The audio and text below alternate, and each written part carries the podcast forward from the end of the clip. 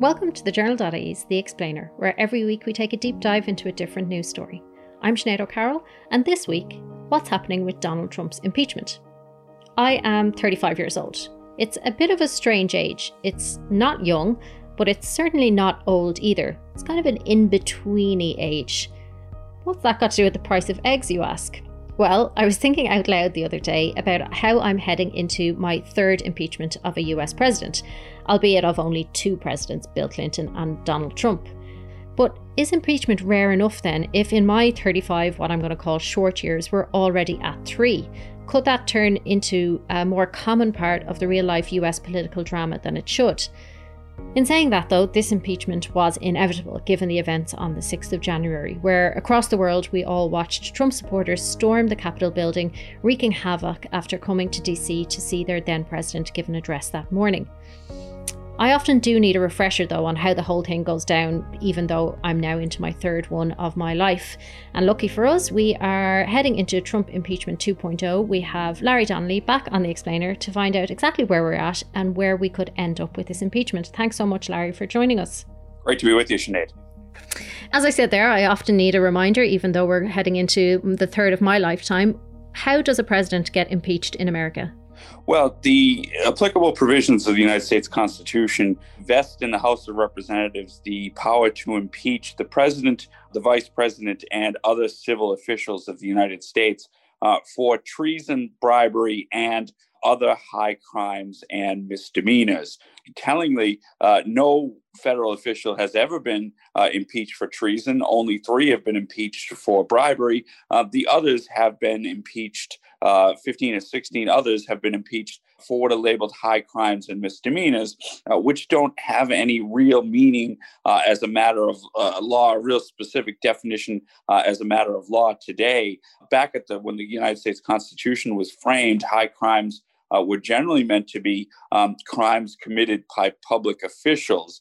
But this is a, an area of, vagary, and ultimately, a, determination as to what high crimes and misdemeanors are uh, is a political determination inherently as to what rises to that level. It's a quite ambiguous frame. Uh, and in terms of uh, your your allusion in the introduction as to how it might be abused or overused, uh, I certainly think that the door is opened in a highly splintered, uh, you know, fractious political culture that exists in the United States. So where we are today is again, this is the second go around for Donald Trump. The first dates back to his dealings with Ukrainian President Zelensky uh, in, in 2019. This new one now uh, revolves around the events uh, of January 6, 2021, uh, on Capitol Hill, and it amounts to an incitement to insurrection uh, article against the president. So that is the high crime that he's been charged with. Yes, that's the high. That's the high crime uh, in this case. And again, just just to note, one of the things uh, about the, the the process is that it does not necessarily have to be criminal conduct per se. Uh, there are statutes, federal and and local statutes, uh, which make incitement a, a, criminal offense, but it does not have to be rise to the level necessarily uh, of a criminal of criminal conduct uh, for it to be an impeachable offense. Uh, and indeed, the other point to make is that individual members of the House and of the Senate set their own burden of proof. There is no standard beyond a reasonable doubt or preponderance of the evidence or whatever it might be. There is no set standard. I mean, it's really down uh, to the consciences uh, and ultimately to the political calculus uh, of the members of the House and Senate. Yeah, so going back to the first impeachment of Trump, he was impeached by the House, but not convicted in the Senate. But we still count that as impeachment. Can you just delve into that a little bit and explain why that is? Sure. Uh, impeachment is the equivalent uh, of, at old common law, something that happens in the United States still regularly, of an indictment. That is, uh, that there's probable cause to proceed uh, with a criminal trial based on the evidence that has been presented. Uh, that is uh, what happens in the House. The House indicts. It's a finding, really, of probable cause to proceed with a criminal trial, and it requires only a simple majority uh, of the membership of the House of Representatives. Now, in that instance, just like in previous instances, uh, there were considerable investigations uh, that predated the first uh, Trump impeachment. That is, investigations at that time into the president's phone conversation with President Zelensky, uh, and this idea of whether there was a quid pro quo. This idea of uh, the allegation was that the president uh, had withheld aid to Ukraine until and uh, uh, the president w- uh, of Ukraine would announce that there would be an investigation into the activities of Joe Biden and his son Hunter uh, in the Ukraine, allegedly corrupt uh, activities, and that only when the uh, when the investigation was announced would the military aid be released. So there were considerable investigations into all of that and all that surrounded it. Uh, and indeed, one of the counts uh, that followed in the impeachment then was that the Trump administration uh, had obstructed Congress by refusing to cooperate and, uh, you know, telling lies, et cetera, et cetera, uh, in the course of that. So that's the major distinguishing point between that impeachment. That was a more traditional impeachment because you had committees investigating and taking votes and holding hearings and all sorts of other things. This one is quite different in that uh, there were no investigations, there were no hearings. We jumped, straight into uh, an impeachment vote in the House of Representatives. And notably, on this occasion, 10 Republicans uh, effectively jumped ship uh, on the president uh, and voted with uh, the Democrats to indict uh, and impeach uh, pre- then President Donald Trump. Yeah, so there was 10 in favor of it, but that left a lot of Republicans still voting against impeachment. Was that an accurate reflection of how Republicans in the main uh, saw this process, or what? what's the actual divide in the party? Uh, I think that if you look at the if you look at the polling, uh, at least at that point in time, I think it was a reasonably accurate reflection uh, of where grassroots Republicans uh, were uh, that they stood by the president, you know, even despite everything that they had seen and heard, uh, that an awful lot of them didn't uh, have the same visceral reaction that a lot of us, uh, you know, around the world, I think in particular, had to the events that unfolded. on Capitol Hill. and again, I think it's important to note that this is a political determination as much as anything else. And whatever about Donald Trump, the person whose stock, I believe, uh, has fallen massively as a result of what happened on January 6th, uh, Donald Trump's message has really resonated with grassroots Republicans. Uh, and uh, congressional Republicans know that. They know that Donald Trump has rebranded conservatism in a light very favorable to uh, the Republican Party. I think the election results show that in many ways. So they were unwilling, I think, to cross swords with that. Uh, and I think that they probably reflected uh, where most Republicans were at the time. That is, a small majority uh, wanted really to to go after Trump and believed he he deserved comeuppance, uh, whereas others took a more benign view. And believe believe that he deserved comeuppance for the act itself, that the high the high crime he's charged with, or as a result of his four year tenure in the White House. Uh, I think primarily, well, if you look at what happened, you know, if you look at the the, the rock solid support he enjoyed up until uh, that time, even as uh, you know his challenges to the results uh, in November became increasingly less credible, uh, Republicans uh, elected officials pretty steadfastly stood by him. The sixth of January, in my view, w- was a game changer. I think it changed the dynamics in so many ways. above all, I think it changed uh, the amount of influence that I believe Donald Trump will be able to exert personally uh, over the Republican Party and his status uh, as a player. Uh, I think that that emboldened some Republicans, you know, among that 10 who voted the way they did. Uh, I think there was obviously some legitimate, quite personal outrage at what happened. But politically speaking, I think it made it a lot easier for them uh, to move to the other side. That having been said, uh, we do hear uh, about moves, for instance, to strip Liz Cheney, uh, the most high profile of those 10, uh, of her leadership positions. Uh, we hear murmurs of potential primary challenges to those who supported impeachment. Uh, so it's not over yet. So, what happens next in the actual impeachment? When will we expect a trial in the Senate? How long will it take? Um, what results are we looking at? Well, the you know the the one article of impeachment uh, has you know ceremoniously been delivered uh, to the United States Senate. That is this incitement to insurrection charge. Um, now, what, what's happening, uh, and, and, the Senate has been sworn in as a jury. Um, the, on this instance, it won't be the Chief Justice of the United States, John Roberts, who would preside uh, in the trial if it were a sitting president, because Donald Trump is the former president. Uh, we'll have the president pro tem, that is the longest serving member of the majority party in the United States Senate, Pat Leahy. Uh, he will provide, not the Irish Times journalist, a different Pat Leahy, uh, he will preside over uh, the trial in the Senate. So that is all the, the formalities, uh, in, in one sense, are out of the way. Uh, President Trump's defense team uh, which is quite low profile on this occasion, uh, will be assembling uh, and putting together its defense and you know p- putting together relevant documents and a brief. Uh, meanwhile, the House managers, those who will be prosecuting the impeachment uh, trial, they're readying their case. We can expect all of this to begin the week after next. That is the week of February 8th.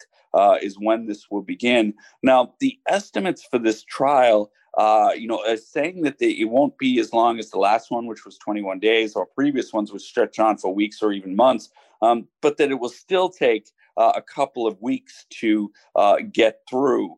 That they would expect it to be done by the end of February. To be frank, uh, I think that that's an outside uh, estimate. I, I, can't really see it taking uh, all that long for a variety of different reasons, principally because it boils down to the events that unfolded over a few hours on one day. But at any rate, um, the trial will begin the week uh, of the 8th of February. Uh, and again, uh, it will be fascinating to see the arguments and counter arguments made by the managers and Trump's defense team. Yeah, that was going to be one of my questions. Is can this be widened out, or will there be any appetite from either side to widen it out to events that didn't just happen on the sixth of January? Will Will we look at things that Trump was tweeting long before before then? This, now, here's where we get into uh, uh, some legalistic points. You know, certainly I think that the House managers will look to uh, some of Donald Trump's rhetoric uh, prior to January 6th. That is, uh, things he said, I think he used the word fight on multiple occasions in his tweets in the weeks and days leading up to the 6th of January. And Democrats will, will seek to hammer that home. However, if you look at the definition of incitement, and again, uh, this won't be as legalistic proce- uh, proceeding as if uh, it were an actual trial in a courtroom. Uh, however, uh, if you look at the definition of incitement as a matter of law, uh, it requires that the incitement be imminent. That is, that it um, imminently precede the harm or whatever happens as a result of the incitement. That will be a, a point of argument that Trump's defense team will make when and if this arises. That is, that whatever he may have said uh, in the weeks and days prior uh, prior to that date, it wasn't imminent enough. The use of language wasn't imminent imminent enough. So I suspect um, that the arguments will focus in ultimately on what happened uh, on January sixth. Um, that having been said, uh, I think that probably the Trump's defense team will focus as much as anything on whether the uh, process has constitutional legitimacy, because we're not talking about a sitting president, we're talking about a former president.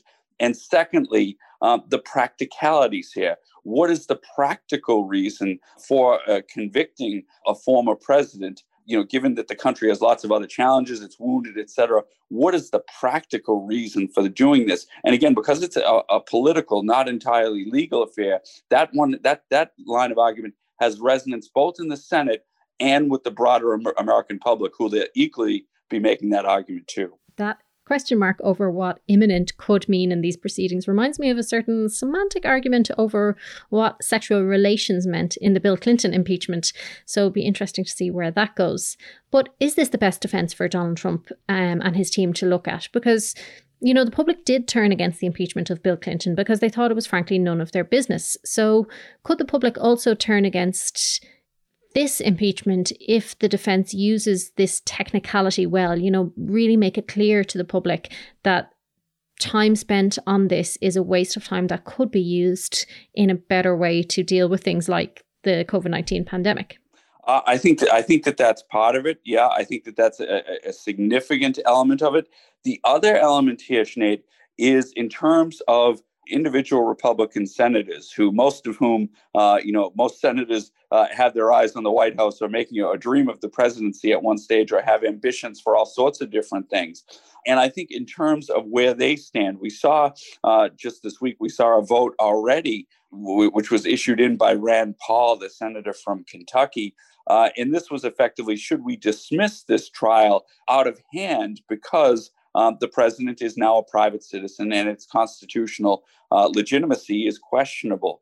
And on that, we saw uh, just five uh, Republican senators join uh, with the Democrats in opposing uh, the motion to dismiss uh, the trial or, a would-be motion to dismiss the trial. 45 of the, the other the other Republicans all stood fast with the president, including Mitch McConnell, who had signaled uh, that he might be willing to convict. But what I think has happened here is the Republican senators have found something to cling on to, and that is they're not take making this vote about the merits of what President Trump did. Uh, that is by inciting the crowd uh, on Capitol Hill. Their vote uh, against conviction won't be on those grounds. Instead, it will be on the ground uh, that this trial is of dubious constitutional legitimacy uh, and that as a practical matter, uh, it's unadvisable uh, in the current circumstances. This is where I think a lot of Republicans uh, are going to hang their hats. and this is why I think that the chances of conviction are extremely remote. To the extent to which they can convince the American people um, that this is a valid argument and, and evoke some, uh, I suppose, support for that, then all the better uh, for the Republican Party and all the better for uh, Trump's allies within the Republican Party. You mentioned Mitch McConnell there, and he's a name that most people will be familiar with. But can you explain to us first who he is and the power he holds and why he is so important to this outcome? Where his vote lands does tell us a lot. Why is that? Well, I mean, Mitch McConnell, I think, is the consummate uh, Washington insider. What I say to people here when they ask me, uh, you know, wh- who's Mitch McConnell, and I, I say, you know, you see pol- the political insider in the in the dictionary. Uh, Mitch McConnell's picture is next to that, uh, and the reason why is he has been. Uh, on the in the United States Senate for decades since the early 1980s, uh, and in that time, he devoted he dedicated himself really to learning the labyrinthine uh, rules of procedure uh, in the United States Senate. Uh, he was chair of the Rules Committee and held various other uh, positions of increasing responsibility uh, and really learned the institution and its ways uh, inside and out. And whether he was a, in a, in in more recent years, whether he was in the minority or the majority, he exerted that power and the fact that he had a very safe seat uh, in Kentucky, despite being one of the most unpopular politicians in the U.S. Uh, his seat has been absolutely safe uh, in Kentucky. He's wielded tremendous influence, uh, particularly in the area of uh, judicial appointments. Uh, we saw, for instance, when Barack Obama, uh, more than a year before the conclusion of his presidency, sought to nominate Merrick Garland to the United States Supreme Court, uh, that Mitch McConnell almost single handedly uh, was able to prevent uh, that appointment uh, from happening. But on the other hand, we saw Mitch McConnell help, you know, his erstwhile ally uh, Donald Trump recreate the United States federal judiciary from the U.S. Supreme Court all the way down to uh, federal district court level to reshape the American federal judiciary in the image and likeness of the conservative movement and of evangelical Christians uh, in particular. The repercussions of that are going to be felt for decades uh, to come. So McConnell is a serious power player. Now, where he fits in now, uh, he is nowhere near the same significance he would have had uh, had Democrats not won those two by elections in Georgia. Uh, and as I wrote in the journal recently, uh, I think that's the real reason why McConnell has turned on Donald Trump. Uh, I think McConnell blames Trump, and I think he's right. McConnell blames Trump for those two losses uh, in Georgia. And by virtue of those two losses, McConnell was stripped of the only title he's ever cared about, which was majority leader uh, of the United States Senate. Uh, I don't think, I think McConnell's so cynical that he's not even all that bothered deep down by what happened on the Capitol. But at any rate, he has turned, he turned, at least for a time, uh, on the president, and his signaling on the impeachment trial uh, was very interesting.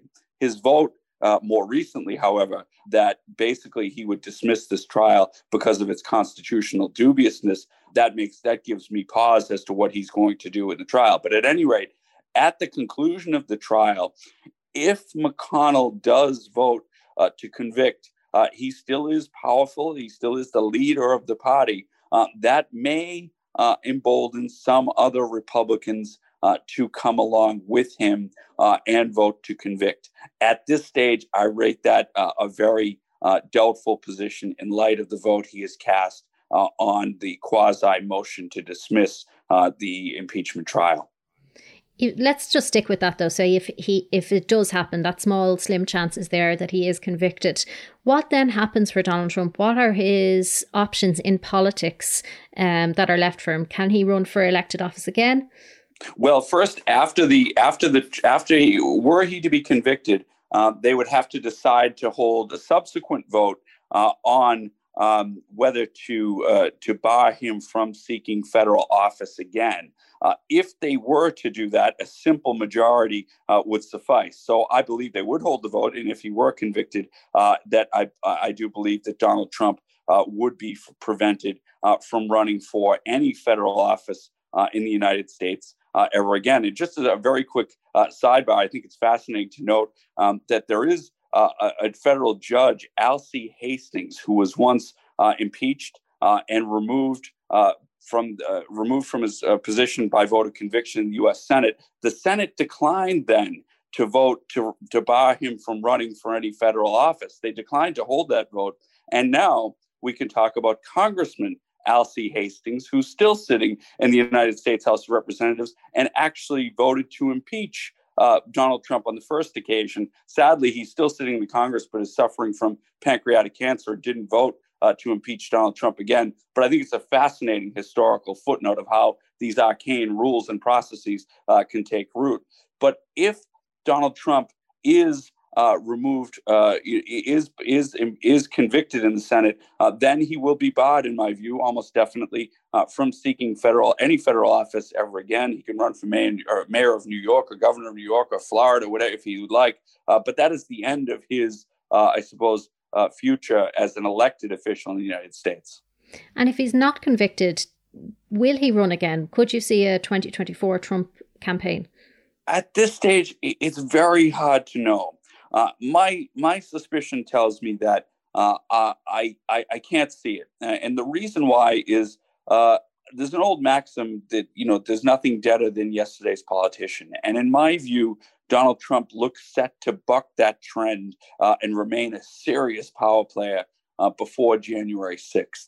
Uh, I think that that really has changed the equation. I think as time goes by uh, and as people uh, look at things in a more reflective manner and consider uh, the presidency, and I think with, especially within the Republican Party, I'm not so sure that the steam is still there for him to, you know, of course he can run, but for him to build that same level of support again, uh, I think it's a tall order uh, for him to do it. I what I think is more likely, and what I think Republicans will be hoping for, uh, is uh, I suppose uh, someone who can come along and take elements of that winning political message. Because make no mistake, 74 million votes don't lie. Uh, the Trump message has some resonance. What I think Republicans will be hoping for uh, is to uh, repackage elements of that message uh, and find a new, fresher face uh, to put a kinder, gentler version uh, of Trumpism forward. I think that's what the party will do. Now, no one can control Donald Trump. He's a force of nature.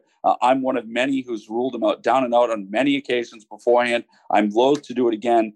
But at this stage, uh, I think he faces an uphill climb.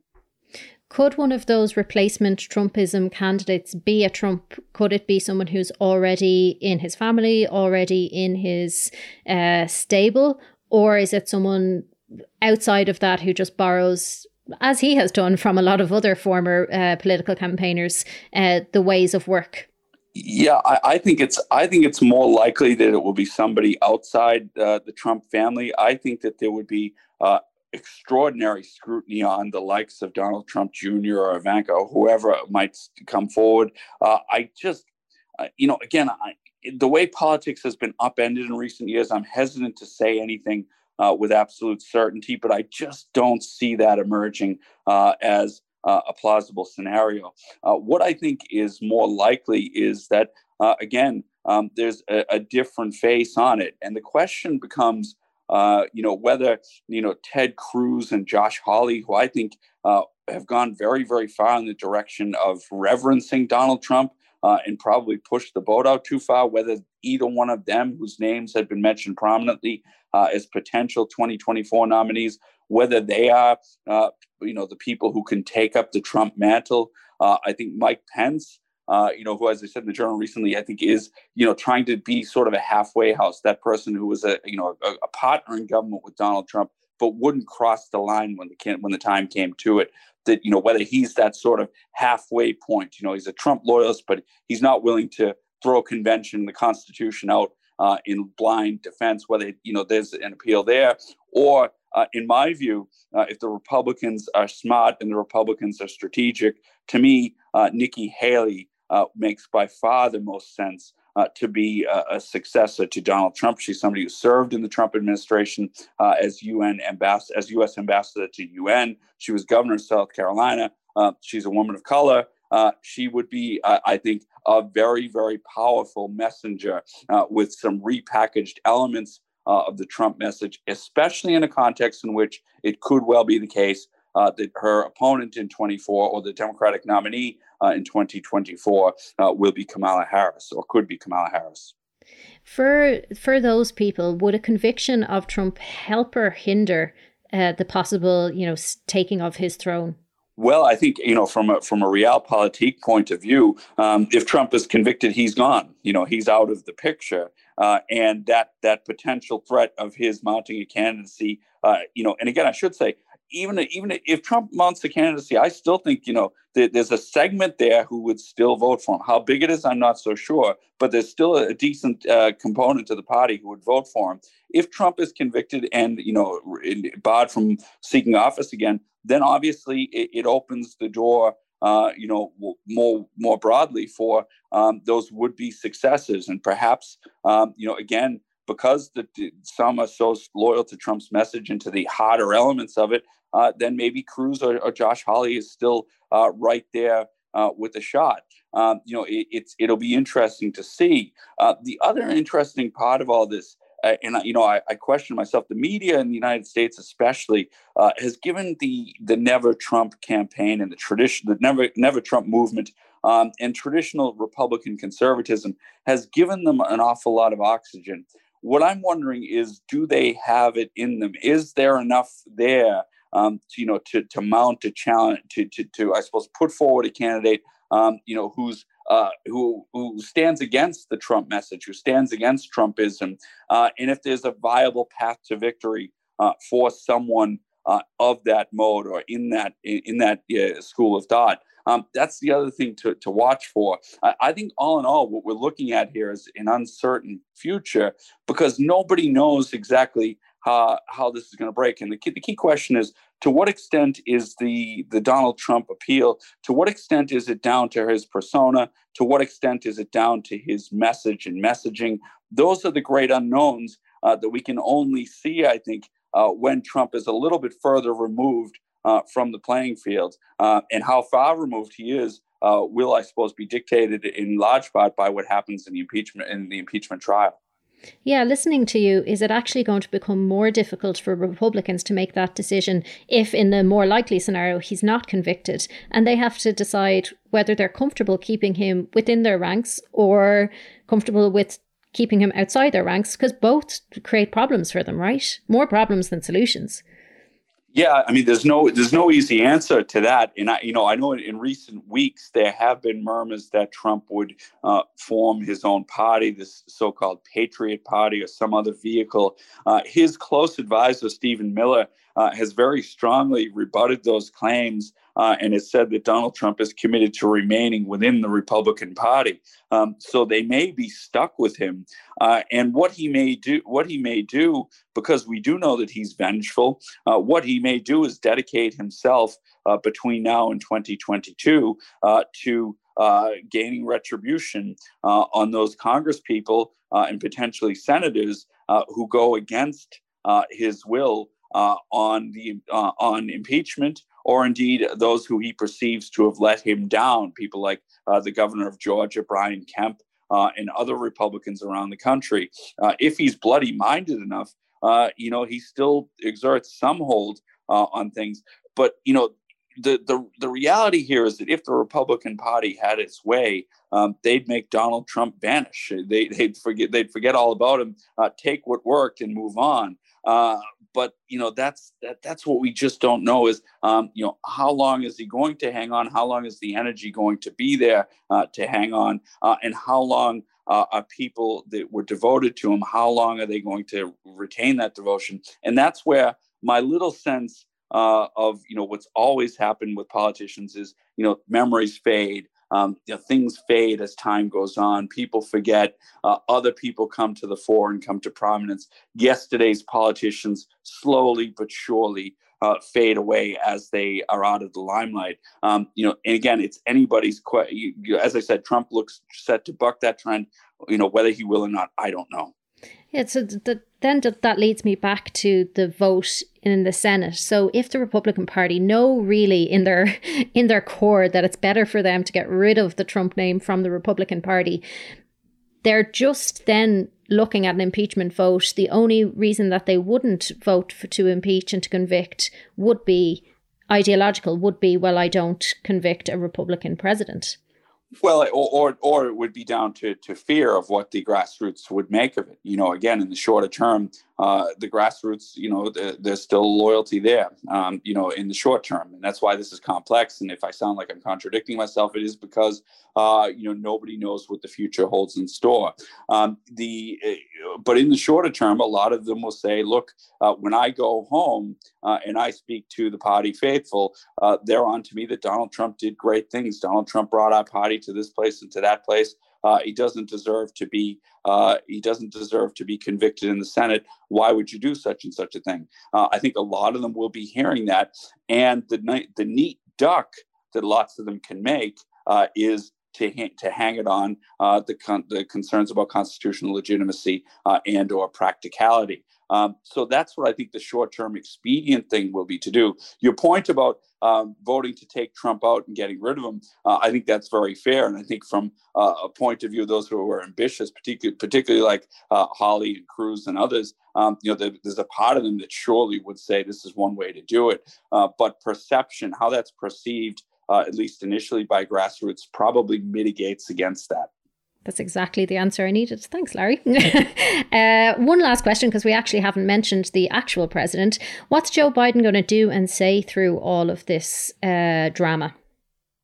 Well, I, I, think he's, you know, he's gone on record uh, on saying that, you know, look, he's committed to, to his agenda. Uh, on the other hand, he thinks that this has to happen uh, for all sorts of reasons. I think that, and, and I think that he's right. I think if you look at the opinion polling, let, let's leave aside the Republican Party. Let's look at the broader electorate. Uh, the broader electorate were appalled by what happened uh, on January 6th and by the president's role in it. Uh, and his approval ratings absolutely plummeted as a result, down to about 30% uh, on the time he left left office. So Biden, I think, you know, is wise to delegate this. This is Chuck Schumer and and, and Democrats in the Senate's job, uh, and let them do it. Acknowledge that it's the right thing to do, but say very little otherwise, uh, and instead uh, focus on his own presidency. Uh, first, I think, in terms of combating COVID, we also know he's got uh, an economic stimulus package, which is going to be uh, difficult to get through Congress to get those things done. Uh, and then, crucially, in my view, to dedicate himself fully uh, to an infrastructure bill that Donald Trump promised way back in 2016 uh, and never delivered on. An infrastructure bill is very badly needed in the United States where the roads, bridges, etc., uh, are crumbling uh, and investment is badly needed. That infrastructure bill would would do uh, wonders, I think, uh, on a, on a straightforward, justifiable point of view, but also politically in the sense that you'd see very few Republicans or Democrats taking issue with that fact and also it would put back to work uh, an awful lot of people who are struggling, including an awful lot of people uh, who've lost their livelihoods uh, because of COVID 19. Uh, I think that is a political winner uh, for Joe Biden. I think it's a uniter. I think it's a unifier, something he spoke about in his address. And I think it would be a very, very good note to get his administration off to a start on. Uh, the idea being that uh, he can work across the aisle. There are things that we can't agree on. This is what the Biden presidency is going to be about. It's going to be about putting aside, putting in the rearview mirror quickly what happened the last few years and working together to the extent we can for the future of the country. He can't do that on every issue, but I think this is one uh, that he certainly can. And that would be priority one if I were advising Biden. Yeah, he seems to have a certain amount of freedom, which only politicians who don't worry about a next election have, doesn't he?